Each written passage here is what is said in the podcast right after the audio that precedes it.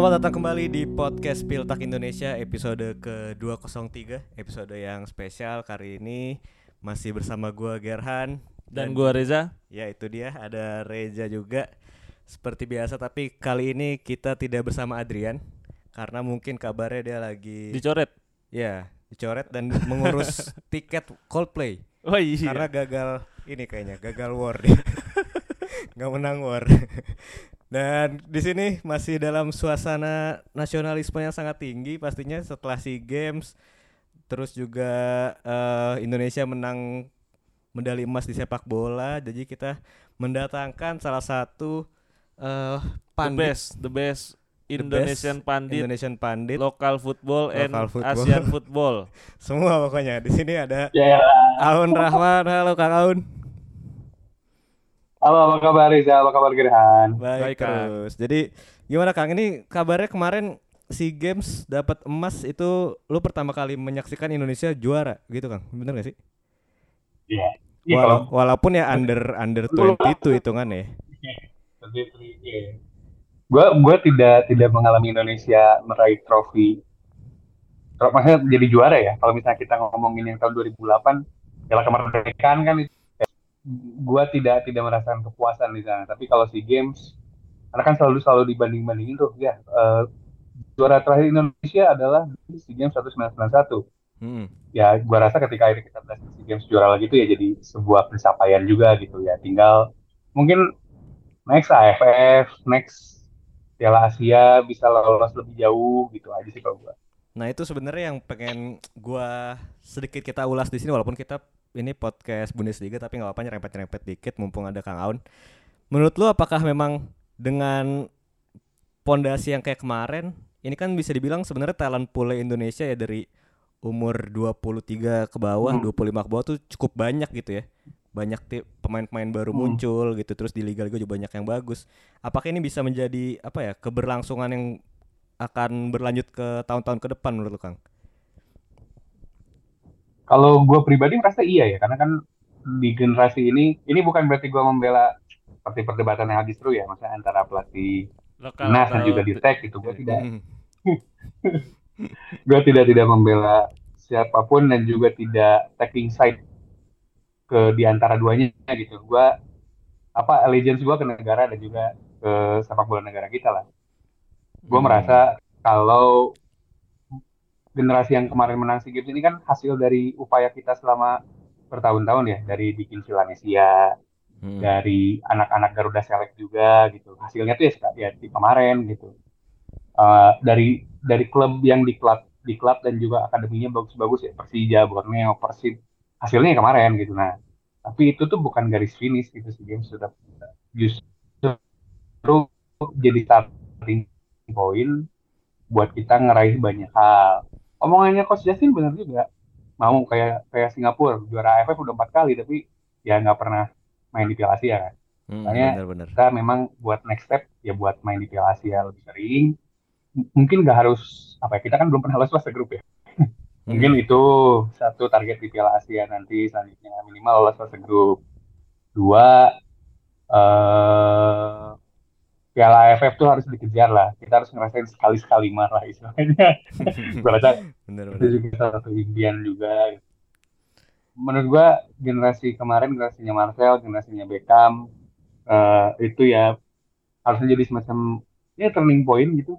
Sepak Hmm. bola jenis baru negara kita kayaknya generasi yang kita lihat di tim Games kemarin ya kayak kayak yang beda aja. Mungkin has- has- Philadelphia itu bisa jadi distributnya Indonesia gitu kalau emang dikembangkan dengan lebih serius Iya, ya. gue juga ngeliatnya ya Marcelino one of the best talent yang gue pernah lihat selama ini sih 18 tahun udah semateng itu dan udah berkarir di Eropa juga Hmm. lu lu tambahan lagi nggak Ja, mungkin ya tentang juara SEA Games kemarin ya Ya kalau juara sih dari awal justru gua nggak kaget karena secara squad emang Indonesia yang paling siap lah. Justru paling bagus itu lawannya sebenarnya Vietnam secara komposisi squad dan memang sekarang beda lah Indonesianya tuh walaupun U22, U19 tapi pengalaman dia main di senior main di liganya sekarang udah banyak banget gitu. Kayak kemarin kan juga udah banyak yang belasan caps bahkan lebih dari 20 caps di timnas senior gitu. Ya beda banget kalau misalnya di tahun-tahun sebelumnya. Justru sekarang Thailand itu yang kemarin kita hadapin di final tuh sebenarnya di liganya pun nggak main banyak di divisi satu Bukan banyak bukan tim terkuat ya berarti itu. itu tim terkuat tapi terkuat. memang menunjukkan regenerasi dari Thailand yang justru nggak jalan gitu ya terkuat mungkin ada lah yang nggak dibawa cuman itu sebenarnya udah pilihan yang paling benar dari Thailand tapi banyaknya memang dipinjemin ke divisi 2 di tim-tim besar seperti Buriram gitu pada nggak banyak main sebenarnya jadi sebenarnya ketika kemarin ngalahin Vietnam ya harusnya bisa ngalahin Thailand juga Benar-benar. Dan ya semoga saja dari pemain-pemain kemarin mungkin Ramadan Sananta akan bertemu Ko Itakura di Iya, tahun 2024 bertemu dengan Maya Yoshida ya kan? Marcelino ngelawan Wataru Endo. Suatu yang kita tidak pernah sangka kalau kita nggak drawing lawan Jepang kemarin ya. Kalau bagi Indonesia butuh 32 tahun berarti untuk akhirnya berhasil mengambil medali emas di SEA Games ya. Dan kalau Bayern itu akan menjadi trofi ke-32-nya nih kalau akhir musim ini dia bisa menjadi juara lagi. Yang mana kalau kita lihat secara title race Bayern masih memimpin. Dan ya itu berarti kita bakal sedikit ngomongin soal title race Bundesliga musim ini bersama Kang Aun. Dan selain itu kita bakal ngomongin apa nih Jadi? Ya? Lagi-lagi kita bakal bahas Sabi Ball yang bersama Leverkusen lagi-lagi eh, cukup menjanjikan di musim pertamanya tentunya bersama dengan Kang Aun yang juga merupakan fans dari Leverkusen. Fans dari Sydney Sam kayaknya nih. Dan Yeah. ya sebelum sebelum ke situ ya kita juga bakal ngomongin ini ya tentang bagaimana Leverkusen di Europa League musim ini yang bentar lagi bakal main leg keduanya. Semoga saja menang ya. Karena pasti banyak yang ngedengerin ini setelah hasilnya keluar nanti. Dan kalau ngomongin ke title race dulu nih. Ini kan bisa dibilang menjadi Bundesliga menjadi liga yang salah satu yang paling ketat gitu lah title race ya. Eh, seperti yang udah Spilta kemarin tweet Bundesliga tuh berpeluang eh, punya drama paling seru di akhir laga gitu di akhir pekan di mana Inggris udah bisa memastikan di pekan ke-37 besok eh, terus juga Ligue 1 juga sama Serie A dan La Liga udah memastikan juara siapa dan Bundesliga ini masih bersaing ketat gitu kan antara Dortmund dan Bayern yang selisihnya cuma satu poin ya tapi itu kembali lagi apakah Dortmund bisa diandalkan itu kan di akhir pekan ini bisa juga kejadian Dortmund gagal menang lagi gitu. Dan menurut lu Kang apakah title race kali ini kan walaupun secara perolehan poin tuh sebenarnya ketat ya beda satu poin doang tapi menurut lu apakah eh seintens itu menurut lu secara persaingan antara Bayern dan Dortmund kali ini? Alright, ya menurut gua sebenarnya intens itu akhir-akhir kan, ya maksudnya pas mau ujung gitu loh, bukan bukan dari tengah dari half season ke sini ya menurut gua karena eh eh, Bayern kan tiba-tiba tiba-tiba banyak slip, tiba-tiba mencetak Nagelsmann, Hmm. Dortmund baru baru memetik hasil hasil hasil perkembangan tim mereka di tengah musim ke sana gitu. Jadi yang satu lagi ngebuff itu lagi nerf gitu istilahnya. Tapi kita juga tidak bisa me- apa ya me- me- menampik kalau nanti di beberapa spiltak ke depan tuh bisa jadi dump and dumber gitu loh.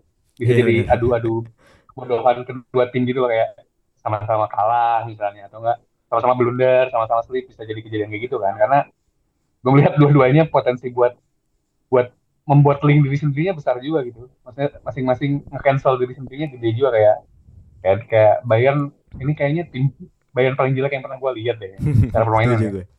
Hmm. kayaknya kayak, kayak menurut gue kayaknya Bayern paling jelek yang pernah gue lihat gitu ya aduh ya ya gitu mainnya maksudnya nggak nggak nggak banget lah gitu bukan Bayern apa mungkin karena penyerang bisa jadi tapi overall overall sih bagaimana klub di- dijalankan holistik lah Dortmund gue juga punya punya kecenderungan mereka tiba-tiba apa shocking gitu loh kayak tiba-tiba Hmm. oh udah bagus bagus bagus bagus kaget tiba-tiba dalam situasi menguntungkan mereka malah kayak Arsenal gitu loh. Kayak Iya, Arsenal benar, tiba-tiba dalam situasi menguntungkan malah malah malah drop gitu.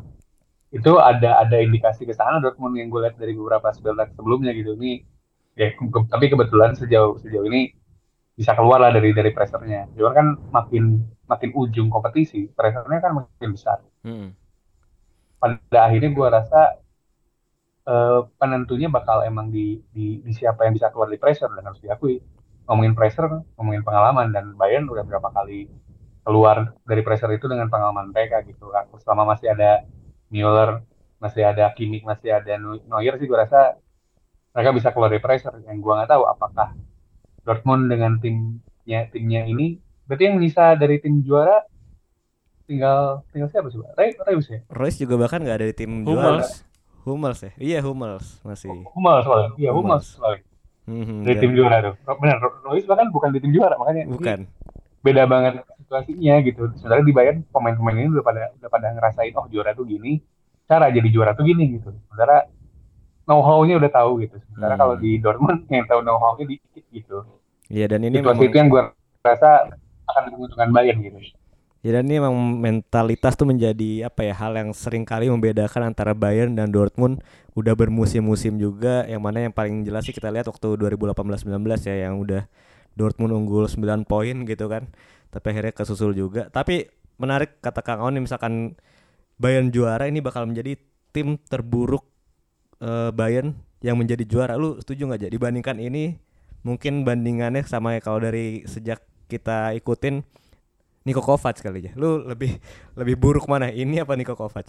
Ya lebih buruk inilah. Itu ini ya. Ya kan karena ini secara poin aja udah jadi yang paling buruk sejak 10 tahun Hmm. lalu ketika Bayern terakhir nggak juara kan. Jadi emang secara hasil di lapangan pun emang ini tim yang terburuk dalam 11 tahun terakhir gitu. Jadi ya gue setuju sih sama Kang Aun Gar. Jadi emang ini sebenarnya kesempatan terbesar sebenarnya untuk Dortmund bisa jadi juara gitu. Eh situasinya beda kalau kita bahas kayak di Premier League gitu kan. Hmm. ya mau Arsenal sebagus apa pun ketika di atasnya ada City gitu mau Liverpool sebagus apa pun ketika di atasnya ada City kan sulit buat juara gitu. Ini kejadian di Bayern beberapa musim lalu Dortmund udah bagus banget. Beberapa kali Leipzig udah bagus banget tapi karena memang Bayernnya lagi OP ibaratnya jadi nggak bisa juara. Nah ini Bayernnya emang lagi turun dan kalau Dortmund tetap nggak juara ya udahlah mending pindah liga kayaknya ke Austria aja udah Mending bubar Dortmund. Tapi menarik sini menjadi apa ya? Dua tim yang secara secara kualitas mungkin kita lihat tidak sebagus dari musim-musim. Misalkan Dortmund terakhir juara itu kan timnya keren banget ya. ya Eh, ada Naldo ada Naldo. Naldo. Belum belum ada. Lukas Barrios Lewandowski ya kan. Ada Hummels Gundogan gitu-gitu. Dan sekarang ya walaupun secara kualitas oke tapi menurut gue masih di bawah dari era Jurgen Klopp juga sehingga sedominan itu juga gitu. Dan Bayern pun sama gue setuju sama eh, jelas, jelas. sama lu ja. Sama Kang Aun juga. Jadi ya padahal sebenarnya kayak kita beberapa pekan lalu beberapa bulan lalu kita udah ngomongin kalau siapa Lothar Matos bilang ini one of the best tim dari Bayern Munchen gitu. Iya secara Ya kan? secara squad iya. Secara squad iya. Tapi memang secara performa di lapangan ya bisa dibilang ini underachieve banget ya dari apa yang udah dilakukan di beberapa musim terakhir gitu. Dan ya berarti memang tinggal menentukan dua pekan Lu lagi. ngomongin ini ya kan kebetulan kita gimana lagi Bang? ngomongin Lothar ya karena gue kan pernah ketemu langsung ya. Hmm. Terus gue gimana? agak agak agak ada dapat pesan. Ada dapat pesan dia ini adalah Jerman Jerry Neville gitu.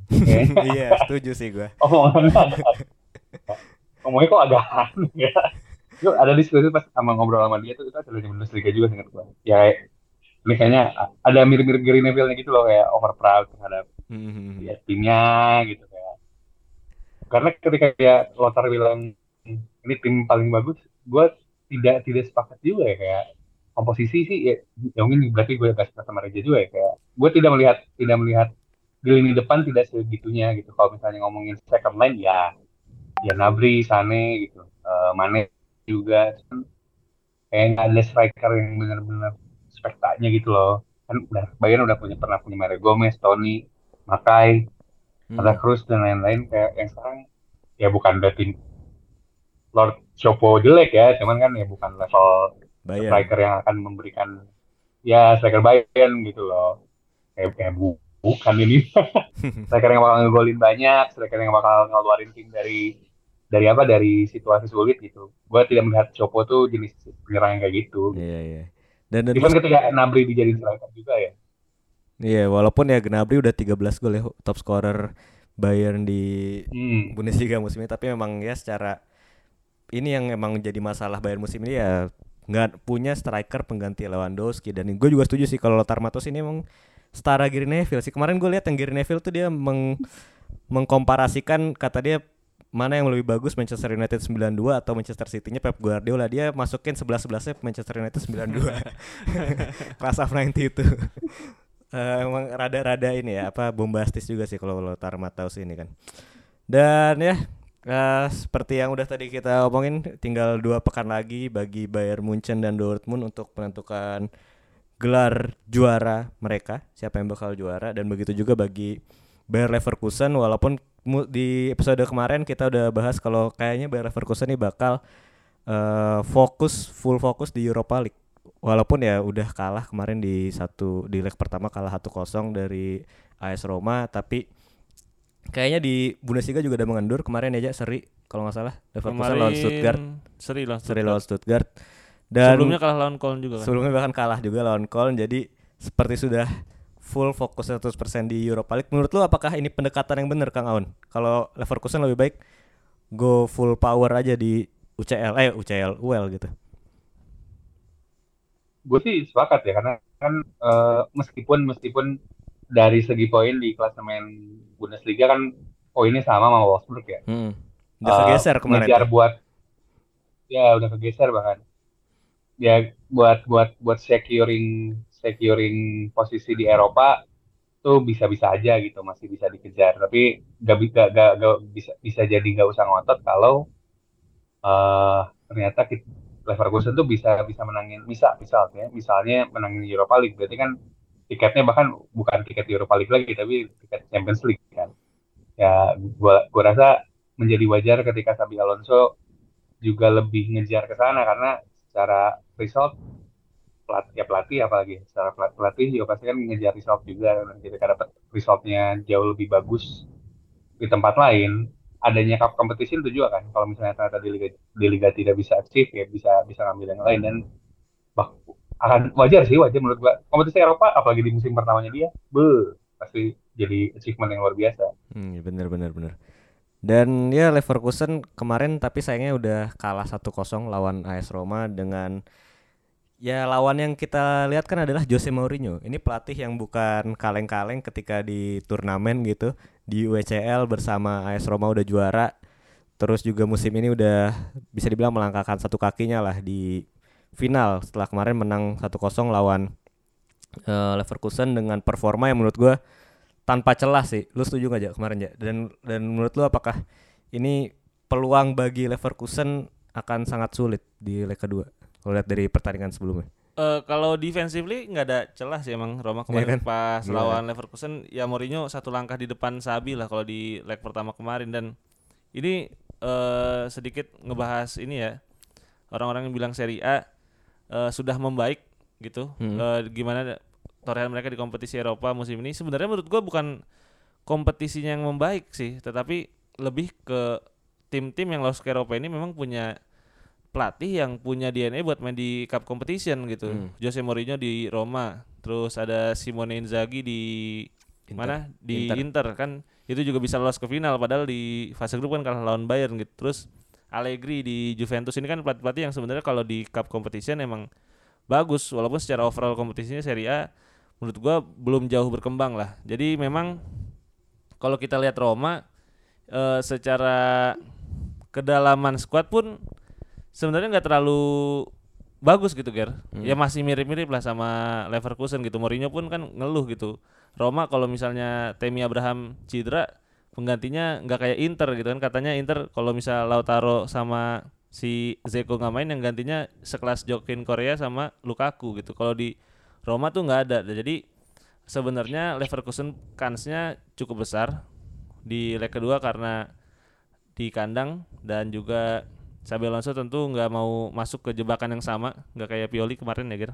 Eh, Jadi gua rasa eh asal Sabi mau ngambil risiko, eh Leverkusen akan punya kans dan gua rasa risikonya pun sudah diambil ketika di Bundesliga, ketika dia mengistirahatkan banyak banget pemain agar bisa fokus nanti ketika di Europa League. Hmm, dan dan kalau gue sih melihatnya memang agak sulit ya melihat Xabi Alonso dari pertandingan pertama kemarin gimana secara fisikal mereka sangat didominasi juga susah banget nembus uh, low blocknya Mourinho uh, Sabi Alonso kan mengandalkan Diaby, Frimpong, Florian Wirtz itu dibully semua sama Matic ya kan. itu mau gerak, gerak dikit pun langsung ke kena mental gitu kan.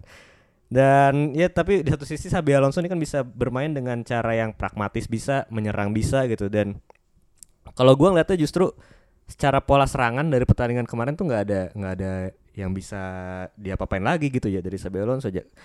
Dan menurut lu apakah uh, ini peluangnya masih ada Kang Aun untuk di leg kedua nanti? Peluang masih ada ya kan kita nggak tahu dengan kita uh, apa ya, ekspektasi terhadap apa yang terjadi di leg 2 kan ya Sabi Alonso pace bisa nyerang lebih lebih lebih cair dan bisa bisa cetak gol lebih banyak lah untuk untuk agregatnya gitu. Tapi kan yang dilawan nih Jose Mourinho kan orang yang jago banget kalau di cup competition gitu. Tipe-tipe yang karena dia pragmatis banget dia tuh lebih lebih jago di cup competition kenapa karena dia tahu cara buat menang di satu pertandingan gitu loh mm-hmm. dibuat di game ini aja dulu gimana caranya menang gitu uh, sementara apesnya adalah Sabi kan experience sebagai pelatihnya belum banyak uh, itu yang kemudian bikin jadi agak problem apa karena pressure-nya sekarang bukan di bukan di Roma justru tapi di, di Sabi kan mm, betul di Sabi dan juga Leverkusen nah, apakah Sabi dan juga tim muda apakah Sabi dan tim mudanya ini bisa atau enggak gitu. Eh suara anak gua masuk nggak? Aman kan? Nggak, aman oke. Okay. Ya, ap, uh, apakah Sabi dan tim mudanya bisa atau enggak ya tergantung mereka juga karena kalau misalnya berhasil akan jadi hasil yang luar biasa. Uh, karena sebenarnya kalau dari segi dari segi dari segi kemampuan memang attacknya Leverkusen menurut gua pribadi jauh lebih bagus daripada attacknya Roma sebenarnya. Mm -hmm. Cuman kan uh, tadi benar kata Gerhan kalau dihantamin semua sama Matic kan sementara di Leverkusen ini nggak ada pemain yang buat bisa handling Matic gitu uh, buat setidaknya adu jot bahasa bahasanya adu jotos kali karena Robert Andris kan bukan jenis pemain yang bisa buat adu jotos sama Matic gitu kan. Yeah. salah satu sektor even ketika gue main FIFA karir mode pun gue pasti beli gelandang bertahan lagi gitu. Either itu Renato Sanchez lah atau siapa karena emang Dortmund gelandang bertahannya bukan gelandang bertahan buat buat dogfight istilahnya. Tapi emang gelandang bertahan yang emang, emang buat sirkulasi bola kayak Palacios terus ya Andris juga sama gitu. Model-model gelandang yang buat ngalirin bola lagi. Hmm ya benar benar benar. Dan itu bakal menjadi kalau PR mengaitkan dengan Alonso uh, kalau mengaitkan dengan Alonso Alonso harus beli pemain yang mirip Mascherano nah iya itu kalau makanya ada, kan dia udah ngincar Granit Xhaka. Kalau ada. Udah ngincar yeah. Granit Xhaka ya kan itu cocok sih menurut gue. Dan ya mungkin kita semua setuju lah kalau Sabi Alonso bersama Leverkusen ini udah menjadi musim yang overachieve juga gitu. Cuman masalahnya adalah apakah di musim depan Sabi Alonso bisa membawa Leverkusen ke next level gitu. Menurut lu gimana Kang Aun? Again, buat next level gue rasa tinggal uh, PR-nya adalah beli beli pemain yang bisa memperkuat tim dan kalau misalnya ternyata pemain-pemain bintangnya diambilin tim lain, saya Frimpong gitu diambil sama tim lain uh, Diaby terus juga Adli juga mungkin ya ini pemain-pemain bagusnya lah even Waris juga ya gitu. Hmm. kalau misalnya pemain-pemain itu diambilin tim lain apakah bisa bisa nge-replace para pemain ini gitu kalau tapi kalau misalnya ternyata berhasil dikit sampai musim depan gue merasa yang harus jadi tambalan adalah satu gelandang bertahan dua kiper sebenarnya gue yeah, melihat bener. di musim sebenarnya nggak cuma musim di musim kemar di musim sebelumnya juga gue lihat ada ada ada banyak apa ya penurunan permainan lebih Radeki lah karena mungkin juga udah udah makin gusur dan lain-lain ya gue merasa kayak ini terus harus beli kiper baru sih. Kayaknya karena dia juga udah meskipun dia kapten tim meskipun dia juga main senior gue rasa dia perlu dia perlu di perlu perlu ada persaingan yang lebih lebih biar dia juga meningkatkan kemampuan gitu. Karena kiper dan juga gelandang bertahan gue rasa jadi jadi leak ya.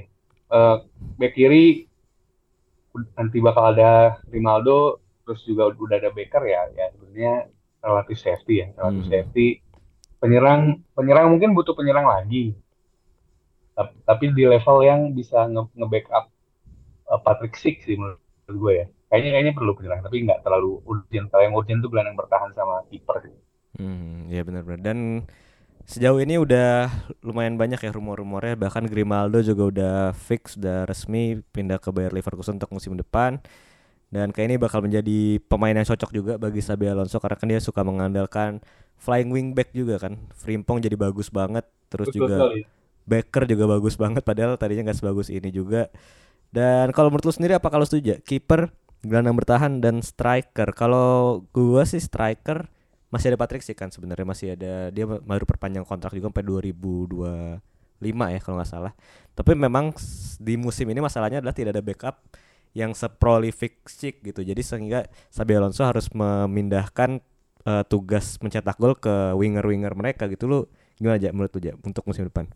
Kalau kalau buat kiper gue sangat amat selalu setuju untuk menggantikan Radeki karena lagi-lagi kiper tuh posisi yang kadang underrated gitu Gar. Jadi Hmm. eh seakan-akan kiper tuh tidak berpengaruh kepada juaranya sebuah tim padahal kalau kita ingat kan ketika Liverpool juara pun baru ketika ada Alisson kan. Jadi Hmm.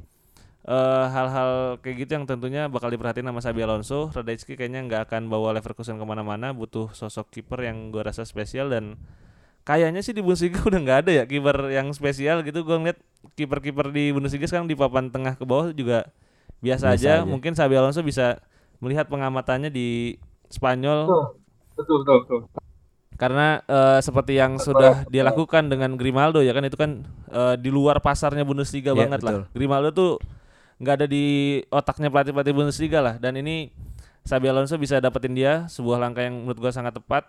Arthur di sisi kanan juga udah disiapkan buat jadi penggantinya si Oh, Frimpong yang kalau cabut dari Januari ya. dari Brazil udah punya Mhm. caps timnas senior Brazil juga tuh. Jadi mungkin bisa jadi something big lagi bersama dengan Leverkusen. Nah, di lini depan ini gue yang eh menurut gue butuh kalau Patrick Schick tidak bisa fit sepanjang musim karena kan kita lihat musim ini banyak banget cedera. Hmm. Kalau Schick sepanjang musim bisa fit sih menurut gua nggak butuh striker lagi karena ini juga unik ya strikernya si Leverkusen ada Schick, ada Azmoun, ada Adam Lozek tiga penyerang dengan tipe yang berbeda jadi bisa bikin fleksibilitas lah dalam taktik yang dimiliki oleh si Alonso. Nah, tinggal gelandang sih. Gelandang kalau Exe lanjut di Leverkusen berarti tinggal butuh satu. Tapi kalau Ezekiel Palacios cabut, gue rasa butuh dua sih buat gelandang. Dan Granit Xhaka menurut lu apakah ini bakal jadi pembelian yang brilian? Karena kabarnya cuma 15 juta euro. Menurut gua enggak sih. Enggak, Gua enggak ngeret Granit Xhaka seperti gua enggak ngeret Emre Can. Menurut gua dia cuman pemain bagus tapi nggak bisa eh, menggendong tim. Jadi apa ya? Dia merasa dirinya itu bagus banget padahal biasa aja gitu kan. Ngerti Iya, nggak? iya, iya. Gue tipe Iya, ngerasa. Xhaka tipe tipe yang kayak gitu. Tapi tapi gue ngeliat ketika Xhaka confident, semua pemain bisa ikut confident gitu. Gue ngeliat asalkan gak over confident ya kayak Ya kayak pas Can lawan ya. Liverpool tuh yang bikin bangkit Liverpool, yang ribut sama Arnold kan. Jadi bangkitnya satu tim Liverpool ya sampai sekarang jadi bangkit gitu. Kalau lu gimana Kang? Apakah ini kan Xabi Alonso bisa dibilang menjadi manajer yang risingnya cukup cepat. Tapi kita lihat di Bundesliga banyak banget kasus-kasus kayak gini. Di musim pertama bagus kayak Dominique Tedesco, musim lalu sampai juara sama Nah, RB Leipzig ya kan? Musim keduanya dipecat. Terus Gerardo Sewano juga musim lalu bagus. Musim ini dipecat juga. Apakah Xabi Alonso ini hanya one season wonder atau eh lu percaya Xabi Alonso bisa mengutak-atik menjadi pemain yang brilian eh menjadi pelatih yang brilian gitu? Gue merasa gue punya keyakinan kalau Alonso bakal bakal bisa bikin Leverkusen jadi bagus ya. Maksudnya dalam dalam tahapan yang sustain gitu, yang emang manjang lah. Yang gue tuh takutkan justru adalah ketika Alonso bagus diambil tim yang lebih gede. Nah, itu sebenarnya. Karena gue lihat dari dari apa ya, dari dari core cara mainnya ya sebenarnya kan.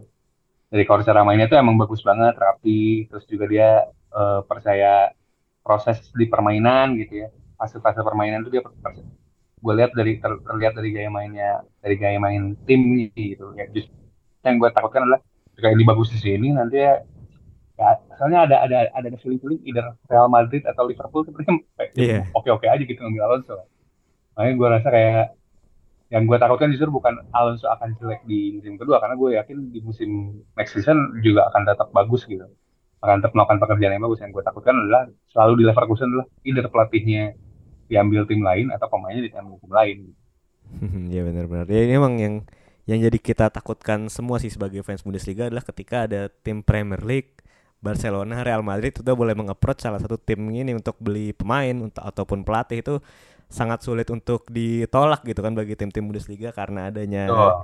eh demand untuk menghasilkan uang karena ketatnya aturan finansial juga di Bundesliga itu jadi ini menjadi PR juga bagi manajemen Bayer Leverkusen bagaimana caranya bisa tetap sustain gitu. Apakah mungkin kayak Dortmund mulai membajak pemain-pemain muda gitu dari tim-tim besar di akademinya atau dengan pelatih seperti Xabi Alonso ini akan berhasil gitu kan?